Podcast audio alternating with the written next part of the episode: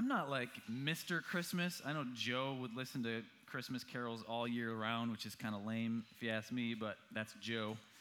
Um, but once Thanksgiving hits, I'm all in, right? I don't want you to think I'm a Scrooge. I, I like the Christmas season. I love the candlelight services, even going back to when I was a little kid. Um, one of my favorite meals of the year, we always do Christmas Eve at my parents' house, and it's always just like finger foods, kind of the, the shrimpies and the crackers and summer sausage and things like that. Just love that. Just love the chance to just chill. We're going to get a chance to chill over the next couple weeks, which is a big deal for our family. And then you, you kind of start thinking about some of the Christmas memories. One of my earliest Christmas memories is our chimney catching on fire. I don't even know how old I was, but based on the house we were in, it had to be like four or five maybe. Um, and uh, we were just burning wrapping paper in our in our fireplace, no big deal, right? And then two firemen showed up at our house, and they're like, uh, "You got some flames coming out the top of your chimney," so that was exciting. And now that I'm older and, and we've actually got firefighters in our family, I'm thinking, man, that, I'm sure that was their favorite thing to do is have to leave their house on Christmas Day because the idiot Powells were burning their house down. Um, yeah, uh, Christmases were just some ridiculous gifts for my parents. They are great gift givers. I remember coming downstairs to a couple little motorcycles one time, and as a kid, you're like, were those in the attic? What's going on? Where were you hiding those things? Just great gifts over the years. Uh, I remember our first Christmas uh, when I was at Cornerstone. I couldn't wait to get back to school for the J term because there was a girl I had to convince to fall in love with me. And I was like, gotta get back before she gets back and starts meeting other guys. And I, I and I think it worked. I convinced her. I remember another Christmas uh, telling my family that I had gotten that girl pregnant and uh, we, were, we were married. Relax, okay? Just everybody settle down. It was okay. It was all it was all okay, but it was just an exciting. So lots lots of memories around the Christmas season, and and certainly praying for that kind of a week for you guys as we as we kind of go through the next couple weeks and kids on Christmas break, holiday break, whatever they call it these days, school off. I don't know what's legal now, huh? Whatever. Um, but today I, am going to jump right in. Um, uh, I got a short talk. I figured the music would go along, which it needed to. It was so good. Uh, so just, we're, we're, wrapping up Malachi, and, and, as we go into chapter four today, it, it, what God hits on today follows up on all the things that we've been talking about, where God has revealed what He's been seeing in humanity, what's he, what He's been seeing even in the midst of His own people broken religion, broken relationships, a broken world, those people who have chosen to live outside of the covenant relationship with God, and even issues with those people inside that covenant relationship where they've been unfaithful to Him. Their, their faith doesn't look the way it should. And as we talked about last week, it needs a little refining. It needs to be cleaned up a little bit. It needs a little laundry soap. It needs to be put on trial. It's, it's that necessary rebuke that we see in the book of Malachi and the powerful reminder of how God is going to fix all of those issues. Right? And, and once again, as we get into chapter 4, God goes a little bit revelation on us, goes a little bit apocalyptic on us, gets a little bit scary, but there's a reason for it. So let's jump right into Malachi chapter 4, and we'll start in verse 1. It says, Surely the day is coming, it will burn like a furnace. All the arrogant and every evildoer will be stubble, and the day that is coming will set them on fire, says the Lord Almighty. Not a root or a branch will be left to them. But for you who revere my name, the Sun of Righteousness will rise with healing in its rays, and you will go out and frolic like well fed calves. Yes. Dream come true.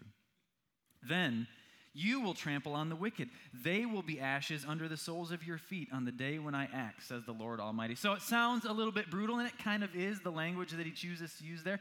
And, but what we need to do here to really understand why he's talking in this way is we need to compare it to the other covenant language that goes back through the Old Testament, the language God used when he was talking to Abraham and to Isaac, and then kind of re upping with Moses and the Israelites. That, because as they're reading this, as they're hearing this read to them, this, this end of the book of Malachi, they'd be thinking about all these past conversations that happened throughout the Old Testament. And it's basically a pattern of if, then, but if, then. Okay, so, so God comes along in, in the origination of the covenant back with Abraham and throughout some of these conversations that he has with his people, including Malachi, God, God says, If you turn away, then I will send fill in the blank. I will send consequences. I will send you into exile. I will allow these hurts and pains into your life. If you're going to, if you choose to walk away from me, if you choose to reject me, then I will allow these things to happen. But if you follow me, if you will obey, if you will live by faith, then I will bless and I will save you and I will honor you. God says at one point, Those who honor me, I will honor. And that is consistent language, a consistent pattern throughout the Old Testament, all the way up here till the end of Malachi as the Old Testament closes out. And so in verse 1, he says, Eventually I'm pulling the plug on all of this because of what people have chosen, because of those living outside of relationship with me, because of those who claim my name and yet have been unfaithful, because of everything I've seen, it's all going to end. I'm going to judge, I'm going to bring justice. There will be holy consequences for the decisions that people make. Every wicked scheme, every human plan, everything brought about by human wisdom is going to end. His patience will run out, it will ultimately fail. But See, the pattern continues. But for those who believe, for those who have real faith, who live by obedience, those who are faithful, a completely different scenario plays out. It's a scenario of victory. It's a scenario that ends with freedom. It's a scenario that includes life to the full that Jesus comes and promises in the book of John. Where there had been fear, where there had been oppression, where there had been frustration, now that's done. Now it's just victory. Now, this passage, carry that over to Jesus' time as we get into Matthew when Jesus brings the Beatitudes. Things like the Beatitudes had to have dropped like a hit record for people of that time because they start hearing things like, Blessed are the poor, blessed are those who mourn. That, that's different and yet familiar. Blessed are the peacemakers. Blessed are those who are persecuted. Blessed are the meek. This is completely opposite of the way things worked in the world. It's the way it's the opposite of the way things work in the world today. But in the day of the Lord, everything gets switched up. And so some of those people had to have been thinking of Malachi 4 as Jesus is bringing this new teaching because it's new teaching, it's flipping things on their head, and yet it's very similar to what God has been saying throughout all of time. And so they had to be thinking, man, this sounds kind of like that prophecy. couldn't, couldn't really be could it? Or, or think about when the angels came declaring his birth, or John the Baptist coming with his more apocalyptic tone. He, he talked the way this first few verses of Malachi 4 are talking. And all of those events, all of those things that happened early in the Gospels combined would bring those people back to the prophets. It would bring them back to passages like Malachi 4. And all of it was done all of it tied together, all of it feeding off each other for a very specific purpose. He wanted them to process their past. He wanted them to process the present. He wanted them to process the future with the right things in mind, with the right heart, with the right mindset. He wanted them to remember what he's done. Remember how this kind of message played out throughout all of history as God brought it. This kind of message might be intense. This kind of message might be a little bit scary, but through the, light, the right lens of history, this type of message is celebratory, it's joyful. And it's the same for us because, you guys, if we honestly and genuinely study and process books like Malachi, books like Revelation, even things that Jesus has to say about the last days, of course there is a seriousness that comes with it, right? There are some dire warnings for those who choose to oppose God. But gosh, if we should see life we should live life. We should process life on this planet and the future through a completely different lens than the rest of the world. We should process life, past, present, and future, through a different lens than a lot of Christians like to, because a lot of Christians just freak out anytime anything happens, right? The liberals are coming. The liberals are coming, right? We freak out whenever news happens, when current events go crazy and we're watching the news and stuff gets crazy. But here's the thing at the end of these warnings, at the end of these rebukes, out of these promises that God makes in Malachi and other books, out of that comes the end of the story that we all hope for. Out of those things comes the end of the story that draws our hearts to Jesus and then drives us to share him with our kids and our grandkids and our neighbors and our friends and our cousins and all those that God has brought under our care. We see everything differently because of these warnings, because of these promises. He doesn't want us to look back on these things. The people in the Gospels, he didn't want them to look back on these things with fear and trembling, but with joy and celebration knowing what comes with those promises, the end that comes with his story. I would compare it to one of my friends in high school, a guy named Adam. Great guy. Loved him. We, we had lockers right next to each other, kind of a youth group friend. But he was funny because he was uh, not quite 100% Scottish, but he was all in, right? He might as well be. He, he was fully committed to that lineage and he was excited about that. And so for us, for him, a Scottish kid growing up in the 90s, the movie Braveheart was it. And some of you are too young for Braveheart. I want to encourage you, if you are of age, go back and watch Braveheart fantastic, just awesome movie. Um, but for people like me watching Braveheart, the end is kind of a bummer because the main character dies. I know I ruined it for you, but it's been 25 years. You should have caught it by now, right? William Wallace dying is a major downer for people like me. You can't believe the hero is dead, the main character dies.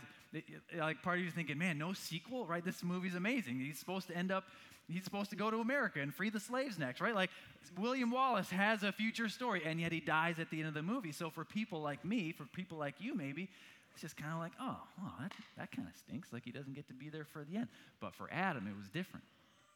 For Adam's dad, it was different. For Adam's family tree, it was different. Sure, it would have been great for William Wallace to last through the whole movie and continue on and lead them into their final battles.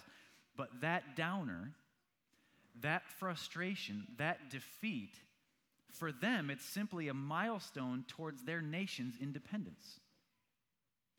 The evil in the, so, in the story is sad, but that's not the story for them. That's not what they focus on. What they focus on is the freedom at the end of the story, the victory at the end of the story, the deliverance that happens at the end of the story, William Wallace or no William Wallace. And that's us.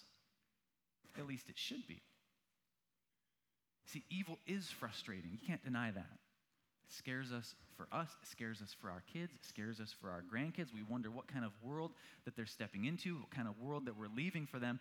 It bothers us because we can't just fix it, we can't just make it right. Like we, we wish we could flip a switch and convince them and make them understand just how precious unborn lives are. We wish we could get on a big megaphone and let them know how oppressive some of their policies are. We wish we could fix the absolute mess of the foster care system. We wish we could do something about lies on television that go unchecked. We wish we could ask the ground to open up and swallow up child traffickers, right? Like go Old Testament on some people. We wish we could just fix things, but we can't.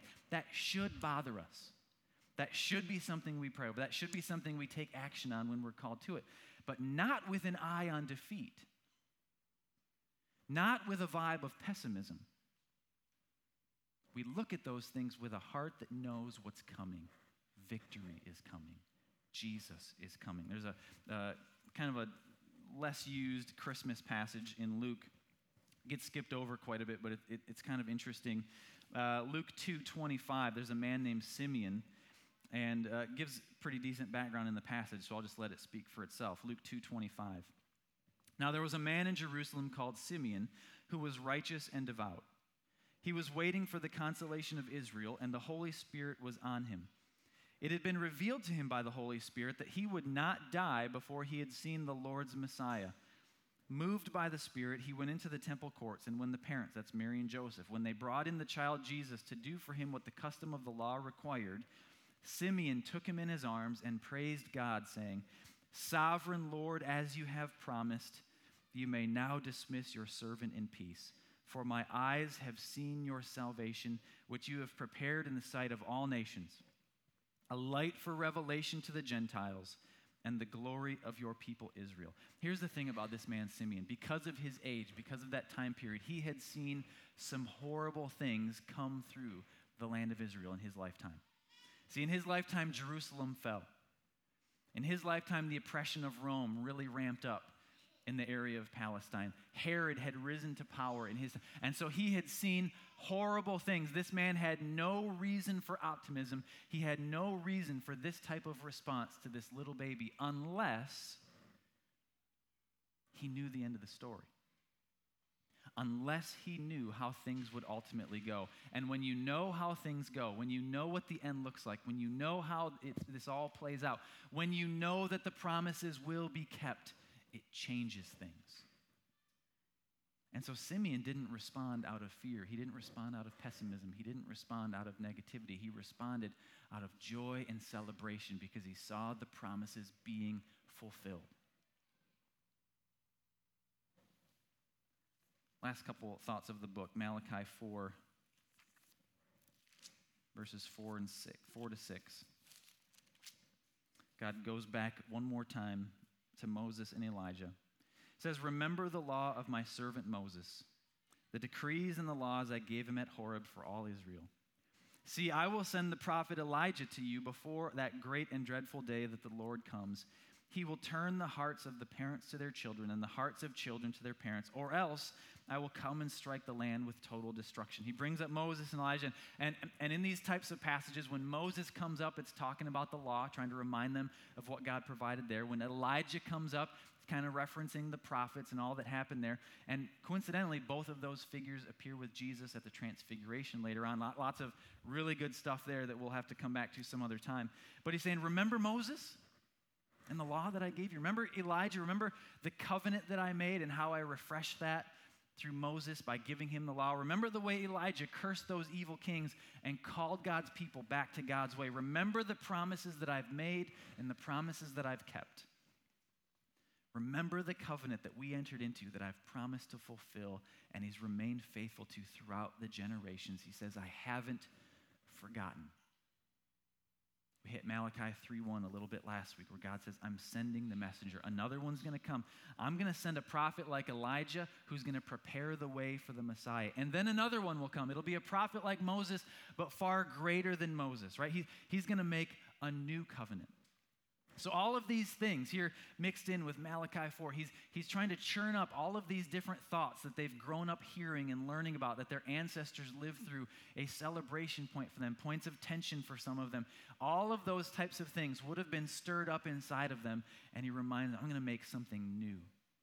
And my new covenant will bring healing and forgiveness and restoration and newness and light He's going to come and he's going to provide the solution to all the mess that our boy Malachi has been talking about for the last three or four weeks. See, for the people of Malachi's time, and all of those who would read it for the next 400 years before Jesus arrived, this was the promise they held on to. And for us, it's a little bit different because we look back on it, and for us, it's a promise kept. And it's that promise that we celebrate on Christmas, a vision of the new covenant that we hold on to. Because for us, it's not a promise of someone who will come, it's that Jesus did come. He's the one that the Old Testament pointed to. He did show up and he did fulfill all the promises. Victory was won in his death on the cross. And so we have an opportunity to share in the promise, but also look back and share in the fulfillment of it. We have John 3:16. That God so loves the world that he sent his only son. And if we'll just believe in him, we won't have that spiritual perishing. We won't die. We'll have everlasting life with him. We have Romans chapter 10. Romans 10 9, where God says, If you declare with your mouth Jesus is Lord, and you believe in your heart that God raised him from the dead, you will be saved. For it's with your heart that you believe, and it's with your mouth that you profess your faith. And in verse 13, for everyone who calls on the name of the Lord will be saved. That's the new covenant. That's the new promise. All these promises that we've been talking about in the book of Malachi that pointed forward to the first coming of this Messiah, this is our promise to hold on to that if you believe, if you confess, if you profess faith and belief in Jesus, you will be saved. Every single one of us. That's our promise. That's what we hold on to at Christmas, just like they held on to the promise of that Savior coming in the book of Malachi. Everything you need, everything you long for, everything you're missing is available to you in Jesus. He's the solution. Band's going to come and lead us through one more song. It's called, it's another uh, song called Light of the World. And there's a part towards the end of it that I really want you to focus on. It, it, it's a great one to sing along with. Please do. Would encourage you to do that. Um, but there's a part at the end that says, For all who wait, Some of you are in a season of waiting.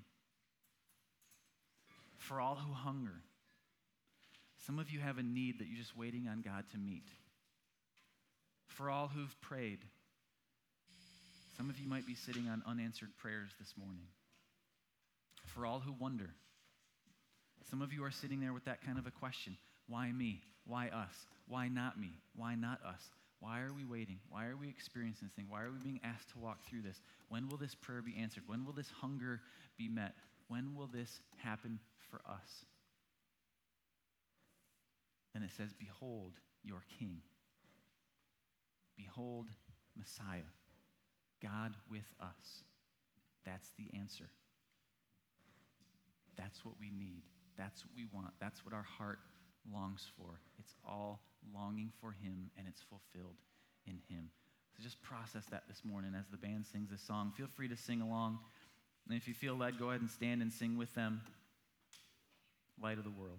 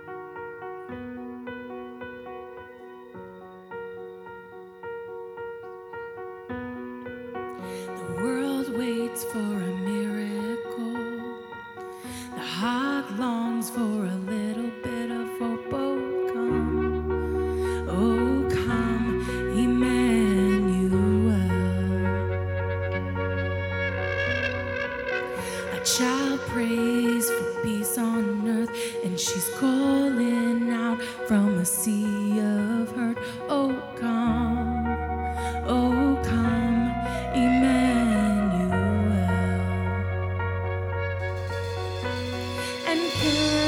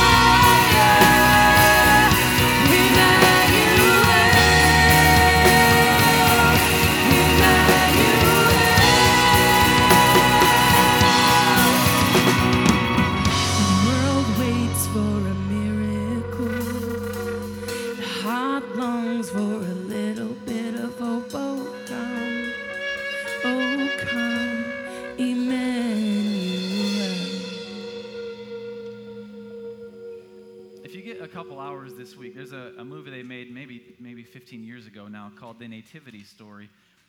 You can pretty much stream it or rent it everywhere. Three bucks, a couple hours of your time. Um, just a great depiction of the journey that God brought Mary and Joseph through.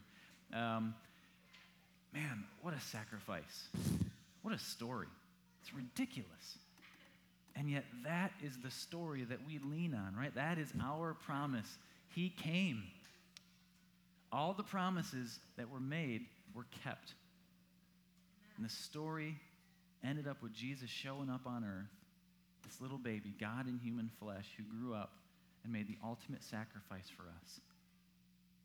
May you take that with you this week at Christmas. Maybe, may you take that with you as you're having your finger foods and your favorite meal. And may you take that with you as you're having your chill time and your rest time as a family. The promises were all kept. And every single one you're still holding on to will be kept.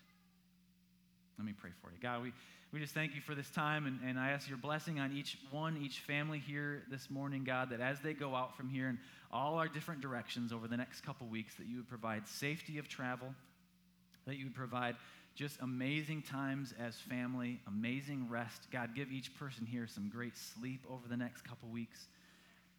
God, great meals together with family and friends. And God, at the center of it all, may your Holy Spirit just fill them up.